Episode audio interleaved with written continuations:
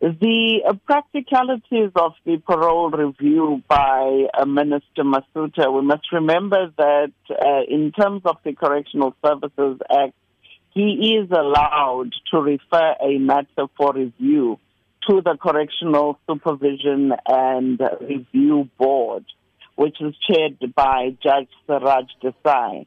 Now, immediately he makes that decision and the matter is uh, sent for review, it suspends the release date of the offender, and in this case, it's Oscar Pistorius.